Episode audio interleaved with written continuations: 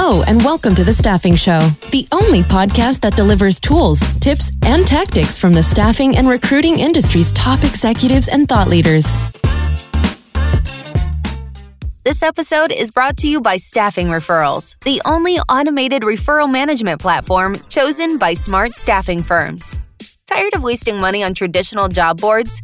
Sick of reminding recruiters about promoting your referral program? Wish you could eliminate admin work spent tracking referrals and scheduling interviews? That's where Staffing Referrals comes in. Imagine transforming your entire talent pool into digital recruiters on behalf of your company. Think about how happy you'll make your team by eliminating wasted time spent tracking referrals and scheduling interviews. There's a reason that Staffing Referrals is one of the fastest growing software platforms in our industry. It's because staffing executives want to scale faster by automating recruiting processes. It's because with staffing referrals, you can actually see an ROI. And it's because our world is now more digital than ever, and your candidates expect you to keep up. Don't get passed by the competition. Stop missing referrals and start recruiting smarter. Get staffing referrals and improve your tech stack today. To claim one free month, visit www.staffingreferrals.com slash show. That's staffingreferrals.com slash show. Hello, everyone. Thank you for joining us for another episode of The Staffing Show. Today, I am super excited to be joined by Chris Johnson, who is the Vice President of Professional Services at Avionté. Chris, thanks for being here today. Super excited about the conversation. Thanks, David. Yeah, glad to be here. Finally, right? We can finally get together. Yeah. absolutely. Absolutely. With that, to kick things off, I know a lot of people in the staffing industry already know who you are, but you can tell us a little bit about your background and how you got started in the staffing industry. Yeah, for sure. It's funny. I've been asked this question on interviews before, and I go, hmm, when did I get into staffing? And time wise, it was the late 90s for sure. But at the time, I didn't know it. So I was working at this little ad agency in Baltimore, which now does a lot of work with Under Armour. They're not so little anymore. But we had a customer of ours that did contract pharmaceuticals in Baltimore, and we were doing the branding for them. And they said, hey, you know, we got this software and really what it was was like Pfizer would come in, basically rent out their chemists and their lab to create effectively like demo drugs, right? For like trials cool. and stuff. Yeah, and he said the software just wasn't working for him. And I didn't know it at the time, but what we were doing is actually developing staffing software. it was all bill pay, it was like order the cash, it was all the same kind of stuff. It's cool. I've been in HR tech ever since then, but I've always kind of hung my hat back on that and thought about, man, what were the challenges that that customer had? And then when I popped up again in, gosh, I guess it was like 2005 here in Jacksonville, for the folks that are on the call that remember Recruit Max, little ATS based in Jacksonville, later became Verve, acquired by Taleo. But way back when they had Recruit Max SC, which was staffing edition. So I cut my teeth back then running customer support for RecruitMax, working with small, mid-sized staffing firms which a lot of times can be the hardest ones to work with because you know the stakes are very very high the margins are very very thin so we were delivering software into those customers you know, trying to do the best we could to make them successful ultimately they got rid of the SE version and just focused on corporate recruiting on the ATS side of the house. But yeah, I kind of been in and around the world for quite some time. I think a lot of people probably know me from my time at the Adecco Group, where I was the head of digital operations. And I was part of the group on the whiteboards trying to think about digital staffing. Gosh, it's probably seven years ago now in Zurich, where we thought, huh, what would self service staffing actually look like? Is there a world where we can actually do zero touch staffing? That's where I really, really kind of got my teeth into a lot of the stuff that people are facing today. When we talk about talent marketplaces and digital staffing, et cetera, you know, we were really trying to figure that stuff out way back then. And it's kind of fast forwards, good stint at Checkr, now I'm over at Avionté. And so it sounds like you were digging into the digital transformation before it was the buzzword that it is today.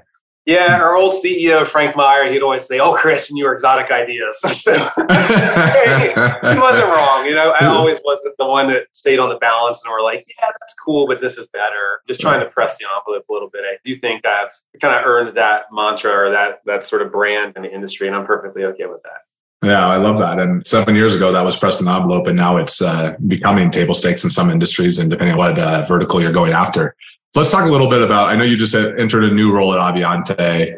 What is it, and why are you excited about this new opportunity? You work as part of the Avionté family, and I've known Jake and Joe some time. We were always the outsiders at the SIA conferences. We were over there talking about digital staffing where everybody else wasn't. So I knew I've known those guys for some time, and, and they reached out. And coming out of Connect, there was a real need for professional services. And that's like a loose term, right? Really, what it means is that there's some change that needs to happen with our customers, and we need someone who can be kind of a steward for that change. We can unpack that a little bit more. But why I thought it was so interesting is that we're like this weird inflection point in staffing where you kind of have to go or not go. And like everybody's kind of teetering on this line. And I thought it was a really interesting investment for Avionté because they wanted to bring it back in house and really be able to help the customers figure out which direction they want to go and figure out what the new version of their staffing firm is. So I'm super excited because it's highly focused opportunity to work with our customers versus say going like the SI route where it's a little bit of you don't know who you're going to deal with.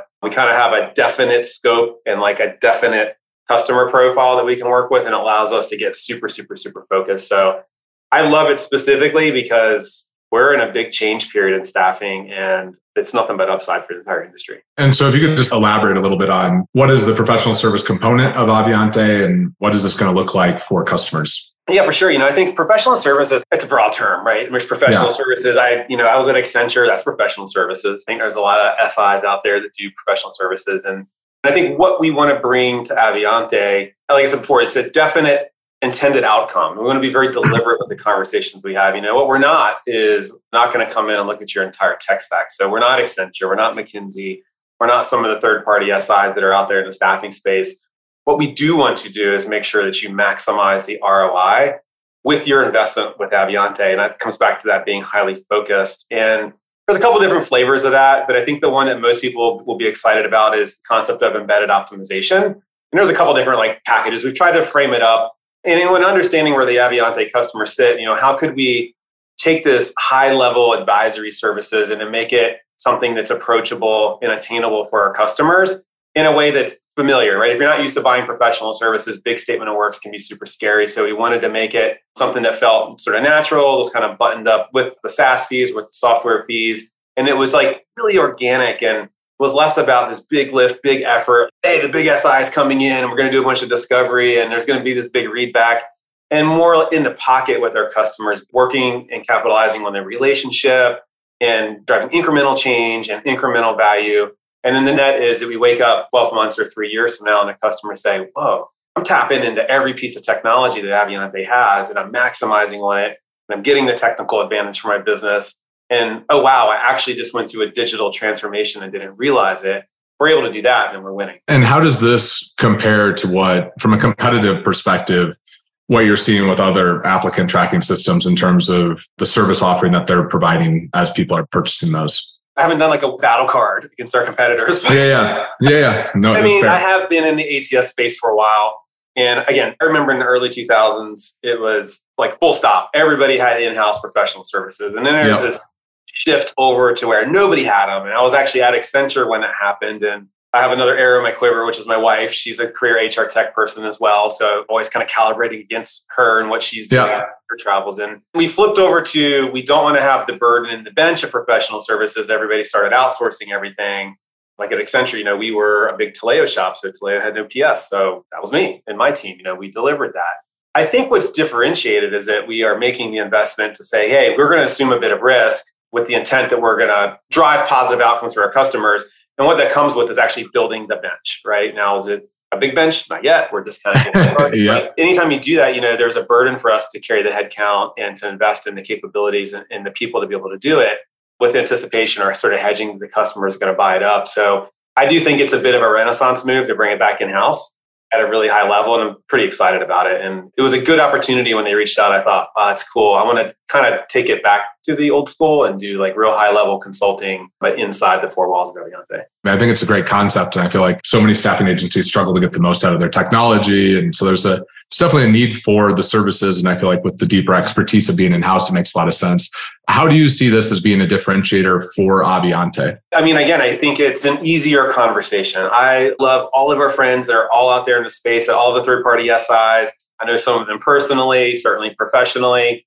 And I think that's an important role to play, right? For a lot of staffing firms that are just like, hair's on fire. I don't know what I'm doing across my entire tech stack, and I'm not really sure what I want to do. But I do think when the folks sign the contract for Avionté products, it can be scary because now all of a sudden, you know, you just made a big investment on software And to think that I have this other bill that's out there with somebody else, I think is it's a lot, right? Unless you're a big enterprise level, you're spending a bunch of cash on your IT budget.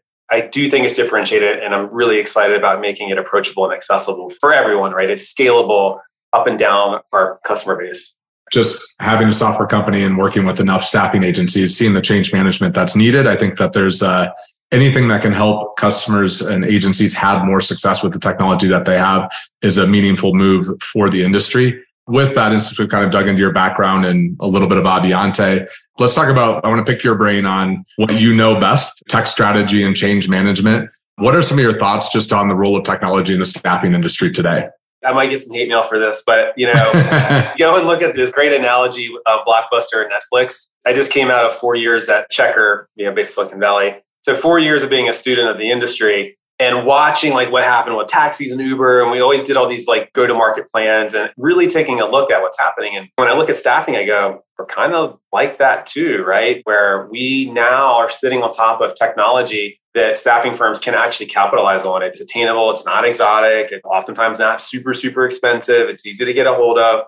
So I think the role in technology is critical for staffing to take us where we're going because you know we're not the exotic guys now sitting on the sidelines talking about digital staffing. It's a must do right now. And there's a lot of reasons why. If you take a look at what's happening, and I'm saying digital staffing, yes, the talent marketplace, but I'm also talking about digitizing the supply chain too. It's more than just mobile. It's about using technology and different automation and chatbots and like all of the cool things that are out there and capitalize on that because the customers are asking for it. To know what I mean by that, I mean the buy side, right? The buyers are now getting more sophisticated. They're expecting more out of their supply side, right? They're like looking at them and saying, hey, how are you guys differentiating your service? Candidates are expecting more. And I think the stakes are quite a bit higher now because if you're a staffing firm that's sitting out there and still using sticky notes, now you have to kind of take your head up and look at the people that are coming from Europe that are fully baked from a technical standpoint. And there are some logos that Barry talks about on the main stage. And you go look at those digital natives and it's Go Job, Job Talent, my alma mater, Adia. These are staffing firms, W 2 staffing firms that have figured out how to use technology. And those are the new competitors for the traditional staffing firms. So, like I said, that's that inflection point we're talking about. And you kind of I think the difference between Netflix and Blockbuster is that everyone can be Netflix now. yeah. yes. there's no excuse to ever be a Blockbuster. I guess from your perspective, how are companies going to compete? If everybody can be Netflix, how do you compete as Netflix? If you're adopting all the digital technology, how do you stand out? You just have to be better. Like you use it. Yeah. See, and that's the cool thing about it. When I look at staffing firms, and I work with a lot of them, they all have their nuance. They have cool branding, they have cool mission. Like there's things that differentiate yeah. staffing firms that align to every buyer in every industry, depending on who you are. You know, when you look at staffing company one and light industrial versus two, you know, it's the level of the content, it's the human factor, it's the location, it's the deals. When you look at the back office and you look at the supply chain logistics of actually doing staffing, the technology allows you to double and triple down on those things that actually differentiate. So I don't know that the tech, I think it can. I think the product market fit on the tech, yeah, if somebody just like woke up tomorrow and said, hey, I want to go low touch and I want to have a digital supply chain. I want to do a talent marketplace and I want to look like all those cool gig shops overnight. They're going to be differentiated. Fast forward yep. two, three years from now, where everybody's a bit more on board and everybody's a bit more digitally transformed. That's where you got to take that time or money that you've saved with technology and then reinvest it in growing new markets or doing deeper branding or getting on social media or going kind of meeting the candidates where they are. Just can't kind of sit on it. You got to do something with it. Absolutely. And with that, you've named quite a few different examples, I think, of interesting approaches to staffing, the kind of digital staffing components. What are any examples? Do you have any specific examples or stories of success cases where you're like, wow, this really just stood out? Somebody did something that I think is super unique and an approach that others should be looking at as uh, a company to kind of model after? Yeah, I do. I mean, it's a bit a third party. I have no insider knowledge of this. So I purely yeah. got my facts from LinkedIn. but yeah during the pandemic, right at the onset of the pandemic, I think everybody was lost. And I'm talking about like first 48 hours, first week when the world sort of shut down. Yeah. Even me, and I was supposed to go speak at exec forum and I was still getting on a plane on Saturday. I never will forget. And I think I, I felt some pride in this because being part of the team, you know, behind Adia at Adecco, I remember they flipped the switch to get X amount of workers. I can't remember what it was, 1,500, 15,000. It was, it was a significant number of essential workers out into the field and what they really did was just redirect to the Adia platform. And I thought, man, that is awesome. And then I started thinking about, wow, I had more people listened to the early adopters and did more around that sort of digital or lower touch type of staffing model. And they had some of these pieces and parts in their supply chain. They could have flipped the switch like that too, but it was just a great case study. I talked about it on a few webinars and podcasts back then when I was at checkr I said, man, that's kind of as advertised. That's what you build the thing to do. And it was just like a really cool pivot. Now look at the folks, mentioned a couple of those logos that are out there doing it today. And you look at the time and energy that that technology buys them to do different things. It's a neat use case. I mean, I think it's amazing when you can put one shift what you're doing that quickly and then also just the ability to put people to work without having the recruiterless model a lot of companies are trying it and i think it's different in different verticals from a macro perspective, one of the things we've talked about on the show quite a bit is just when we look at the staffing industry, it's very fragmented and there's a lot of companies trying different things. There's a lot of companies that are trying to go after kind of this digitizing the staffing market. How do you see this playing out? Do you think it's a winner takes all? Do you think that there's going to be multiple brands? Does it model the travel industry? What's the path that you see this going down? It's still a bit of an arms race. I think we are sitting in the middle of the product market fits. I think the early adopters will win. Yeah yeah, I mean, somebody that like wakes up and gets this done in 2023 will have a bit of an advantage. But by no means is it a winner take all. By no means is it, hey, I need to go full send recruiter less. I like to use the terms low touch. Obviously, I like to build and like think about zero touch because then you can work backwards from that and say, okay, well, if, if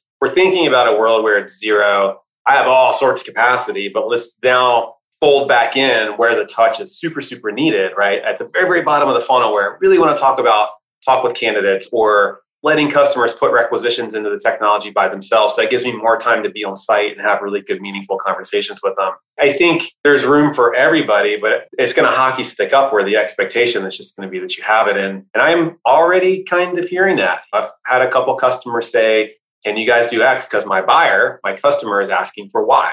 And it's a technical piece of code, right? And it's like, yeah, we have that we can help you get there, but it's going to require some change on your side. You can't just fold in those same three ring binders of processes you have to do what that customer is asking for. It's going to require you to make some wholesale changes in your people processes and be okay with that and support it from the top down. I know you and I talked a little bit before this call, but there's so much wholesale change that needs to happen within an organization for a lot of this technology adoption's a huge problem. We hear that all of the times. Like I bought the technology, didn't do what I expected to do. And I talking to agency owners are it's like, well, we bought it, we expected this. It's like, well, what did you do from a change management perspective? You talked a little bit about the importance of starting with why, which I was channeling your inner Simon Sinek, but how do you do that? And why is that important to do this with change management with tech? Start off the bat, there's a lot of thought leaders that agree. Just because you bought the tech, like a digital investment does not mean digital transformation. And you have to keep that like really in the back of your mind. So you can buy all the tech you want to. You can have 25 pieces of code in your tech stack. And if you don't think about how to stitch those together or fully commit to adopting them, then you just have really expensive old processes, right? Because you just have old processes on your tech. So I think it's important to really, really sit down and I take a page from a sales playbook from the command of the message playbook and I say, just sit down and really understand what am I doing today? What do I not like about it? So, what's motivating me to want to do something different, like to buy new technology or make a change? And then, who do I want to be tomorrow? And then, what's it going to take to actually get there? And what's the anticipated outcomes? The PBO process, positive business outcome. And it's one little piece of a sales methodology, but it's so critical for what we're talking about today in driving digital transformation because it's that like left, right, the A, B, the yin yang. Like you have to kind of understand who I am today and tomorrow and then once you do that, now you tie a bow up around that tomorrow piece, then and only then you start plugging tech into that and then trying to figure out, okay, now that I know that I want to be zero touch, okay, cool. There's a world where I want to go into new markets without having any real estate costs. I want to take the Kroger model, right? Kroger is infiltrating the Southeast very rapidly without having any stores, right? Because they just have warehouses and they have trucks because they realize everybody's buying groceries on Shipt and Instacart why have real estate? If everybody's just getting things delivered, then let's just work out of a warehouse. That's a model that can be used for staffing. And if you're a staffing firm that says, hey, I kind of want to do that, like I want to move into Jacksonville without having to have an actual branch, what tech does it take for me to be able to get there? Then again, you work backwards again and start plugging the tech into that. But it's self awareness of who do you want to be tomorrow that is, I think, the keystone of that. I love that. And I also, as you're talking about this, the thing that going back to my marketing agency days, and we'd actually surveyed lots of different candidates with what they were looking for. And I was actually looking A B testing value props and trying to understand what they wanted to see on staffing firms' websites. And what I came away with is there the segmentation of the talent pool is something that I think is going to be really powerful because there were people who all they cared about was the most locations to work from in travel nursing. There were others who cared about the most jobs. There are others who cared about the highest pay. The others that cared about the service. So I think that that as you're looking at what technology to go after, understanding who your the segment of the audience you're working with or who you're targeting, I think it's going to be critical as well. Oh, I think it's on both sides, the candidate yeah. and I talk all the time about changing expectations. They're still changing. That was like a three year old conversation I've been having with things like this. It's like, this is still changing.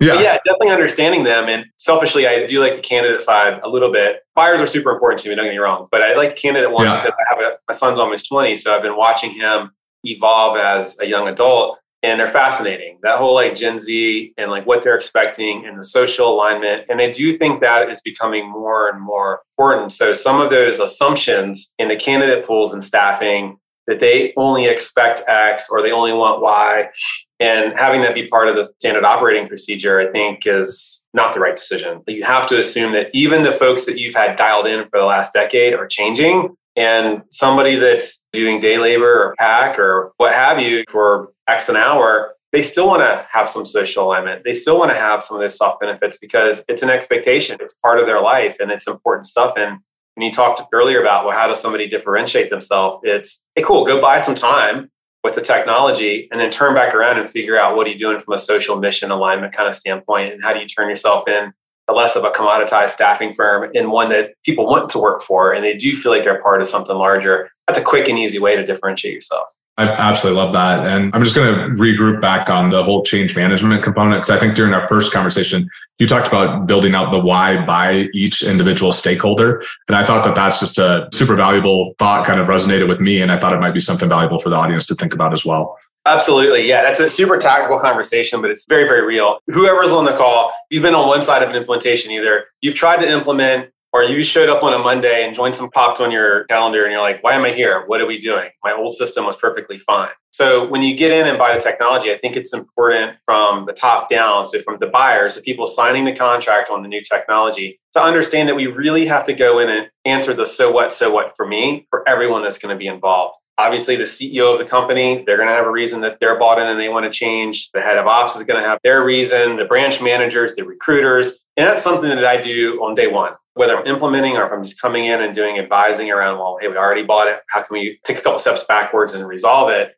I want to know who we're dealing with. Again, going back to the PBO, what's the positive business outcomes for each of those personas? So develop the personas and then answer the question for them. And then as you work through the change and work through the transformation, and now all of a sudden you're answering the question. So you're mitigating the risk for someone to say, I don't get it. It was perfectly fine. Because if you've answered why the new way is going to be, way better for them. It's really just objection handling, but it's very key. Yeah. And I just love that concept. I know it is definitely on the tactical side of things. And I feel like the, I've watched so many staffing agency owners purchase software with the, I know what this does from a business outcome standpoint from the CEO's perspective, but they're not going down to the individual level and breaking it down and thinking about getting that buy-in and explaining that why on that depth. So I really like that concept. It comes from a natural spot. I have hundreds of HR tech implementations I've been a part of, and at least a third of those, I've been the one holding the bag on that conversation on an on-site project kickoff.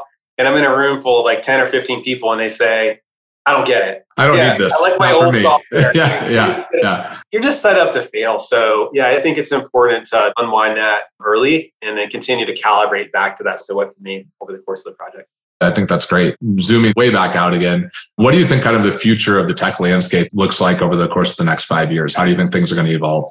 Man, anybody that follows me knows that I am a huge, huge talent intelligence person. I think that's the next big gap. I love that the big thought leaders are talking about it too, because it's always legitimized once those guys start talking about it. But there's been really good tech that's been out there for a while now. Things like the Plum is a great behavioral intelligence platform that I absolutely love. And I think that level of getting into not only racking and stacking the skills and resume against the requisition and sort of understanding who I'm dealing with, but also getting into the cerebral side of people and then being able to understand, well, it's not just what Chris can do, it's what Chris wants to do. And then how do we begin to index that? And like what to do could be a change in job, a change in location. I want to get some training. And, and this is stuff that is around in professional hiring, like corporate recruiting, like stuff yep. that, that I do in my job. But in staffing, it's kind of a foreign concept. And I think staffing is actually the perfect industry for it because now are using another layer of algorithmic matching to get you closer to that sort of one look, one placement, which is what we want, right? We want to crash that cost of acquire down as fast as we can, get them in the field as fast as we can. So I think that's going to be the next big technology lever that we see. It's over the horizon still. It exists and it's out there, but I think it's over the horizon a bit till it gets integrated into staffing world in a really elegant way. But I dig that. Right now, we're front and center on the talent marketplace play, and what does that look like, and what is a candidate 360 like experience, and that's a lot of things that you know we're delivering with our portfolio and tying it really tightly with the ATS. Talent intelligence will be the thing that you and I talk about here in a few years. And so when you talk talent intelligence, job matching, almost like value based hiring, where you're like, all right, what are the values of the staffing agency, values of the employee, or behavioral? What are the things they're looking to do? And you said, are there softwares out there that are doing that well? Or is there software that's doing them well? Yeah, there's a few out there. Yeah, yeah. It's still early. They're doing really well. They're integrated. I mean, they're yeah. out there in space. Josh Bersin talks about them, and I've been watching them for some time. I've done a couple sessions with the folks at webinars, and I think the technology's there, but it just takes time for the tech to get fully integrated. I think there's some staffing shops that are beginning to play with that type of technology. Like I said, you know, digital staffing isn't a new idea, but it's hot now. So yeah. five, five to seven years from now. I hope. I think it'll be. Yeah. I think it'll be sooner than that. But I've, yeah. I've, been pinned in the corner, and someone's like, "How long do you think it's going to be?" So we're doing talent intelligence. Five to ten years. Like I, I hope closer to five. It'll be cool to see. It's that candidate side. People's needs change and they evolve. I will always be a candidate satisfaction guy again, because I look at my son and I think about him, and it's like, man, you know, he was working in a warehouse, big name warehouse, and was doing kind of the low man on the totem pole work, super smart kid, and wanted to do like the next level. He saw an opportunity, and it was really terrible career coaching in that organization, and he popped out the other side. And I hated to see that because he could have had a really fruitful career there. But just because of bad matching and bad HR process, he had to pop out. And that's a shame. And I think things like talent intelligence begin to solve that in a systematic way. And you don't have to be relying on the recruiter necessarily to be front and center on that.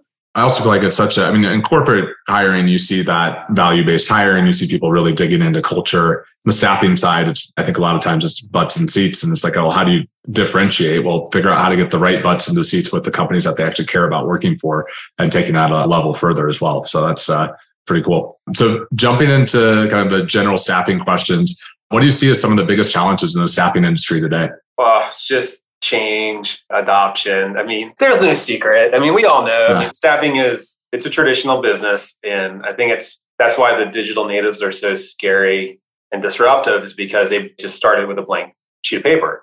And we're like, hey, let's just figure out how to do this in a different and better way. And I think there's such a risk to the traditional firms. I do think most people have woken up now and are starting to figure out what we can do. That still is a big challenge. Buy the tech, but then the field doesn't get it. They want to use it. They want to go back to the old way. So it's just that willingness to just make the change, right? It's just, yeah. you know, stop trying to be right, stop trying to defend what feels good, and let's just have a really honest conversation. And that's not to say that everything that you're doing today isn't good. There's a lot of good, right? There's a lot of stuff that you're doing. Like if I was to look at a process you know, staffing firm and everything that they did was summed up in one through 10. Maybe there's three things in there that are absolutely amazing. And like you've solved that problem in the most elegant way. Let's grab those three, let's bring them forward. And now let's supercharge those three with some change management, some different tech and a new process and a new way to do things. But yeah, I think at scale, that willingness to blank slate, I always say just tear the three ring binder up, like tear that thing up and let's just start putting new pages in it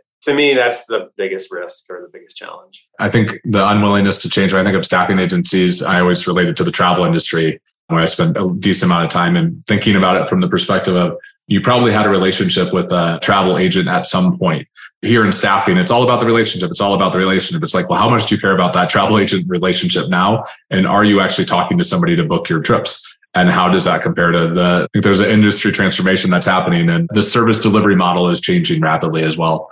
So we already talked a little bit about what you're excited about in staffing, but are there any talent intelligence? Is there anything outside of that that's super exciting for you in terms of new tech or new developments in the industry? No, I think I probably still have a few more at bats on that one. I'm still hyper, hyper excited about it. I've Been trying specifically not to bring up talent marketplace too much because I don't want Yeah. to beat that know.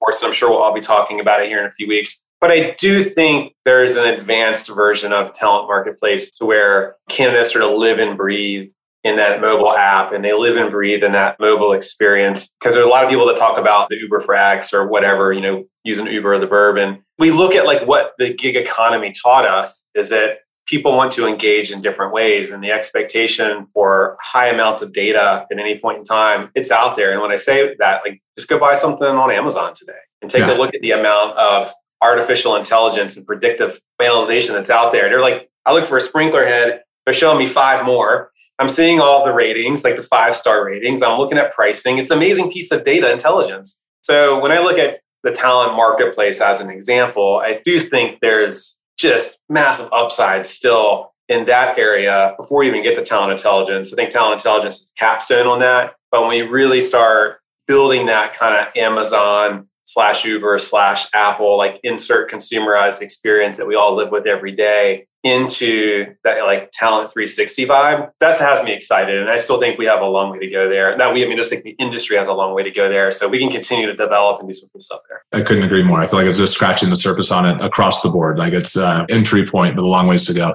So with that, let's shift over to kind of the fun personal questions at the end here. What advice do you wish you were given before entering the the staffing industry? Oh, that's a good one. I didn't know we are going to ask all of them. it's a, probably just less about the staffing industry and just more general like just stay in the pocket and like listen and learn. It's easy to like listen to people and instantly just want to object for whatever reason either think you know more or my way's right or this way's comfortable. I wish somebody had said just shut your face and just listen to the people around you and understand what they're saying and then just put that in your back pocket for another day I think sometimes that manifests itself in change management conversations as well is on my side too. So it's something that I tell my team, like be confident, like we know what we're talking about, but also be empathetic and listen to what's happening. I'm going through a move myself. I mean, it's funny. I ate my own dog food. You know, we sold our house, we're moving. And I went through this moment of a couple of days of change anxiety. And I even told my wife, I said, geez, like that was kind of scary. I think I just experienced what we coach around, you know? yeah. So it's a hard process and you have to like really really listen and nobody ever told me that it took me probably a good 10 plus years as a professional to realize what active listening actually meant Awesome. Great advice. In the last five years, what new belief, behavior, or habit has most improved your life? Probably just letting go i'm a career professional services guy career project manager like all Yeah. the things i talk about i've been doing this my whole life. Letting go. I am not a control freak. That's not what i'm trying to say but having project management be my trade or my craft like we are good because we try to control outcomes. Like we try to think about everything um, good and the bad. Like we want to high five on the good ones but try to protect ourselves from the bad ones. You know and i think personally I've been trying to take a little bit more on the loose and fast and just trusting the gut kind of mantra and saying, okay, listen to it, be aware of what I'm hearing and what I'm feeling, but like,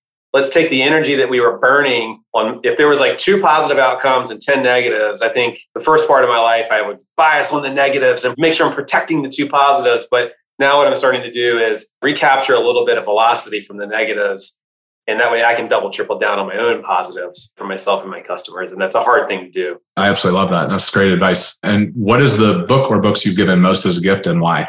I love, love, love Daniel Pink. My favorite book, I talk about as many times as I can, as a whole new mind. And there's a reason. I have a non classical education. I've come from a creative background, worked in the agencies, and just product of the dot com boom and sort of ended up where I ended up. But early in my career, I could never figure out like, wow, why am I good at what I do? And how did I end up in this like consultancy and like advising and on the business side of the house versus design? And when I read that book, A Whole New Mind, it talks about sort of the power of the right brain and the creative thinker and be able to analyze and problem solve very rapidly and think in four dimensions. It was an amazing book. So whenever somebody asks me kind of like a little personal reflection on books, I always point back to that one. It's an oldie but a goodie, but it definitely overnight shifted how I thought about myself personally and then professionally. It told me what my superpower was. And I just instantly started using that for good for customers and every job and every employer I've had. And sort of fast forward to today, and it's still holds true. Uh, that's amazing. I'm picking that one up. That's great. Awesome. Well, with that, any closing comments that you have for the audience? No, this has been super fun. I love a good casual podcast. They're always Yeah. like we've covered a lot of ground. I try to find a balance between being sort of like a positive thinker and a bit of a challenger as well. So Yeah. a couple question marks, and I'm going to go back and look at those three ring binders after this. But we're always around, so always happy to dig back in after this if anybody has any questions.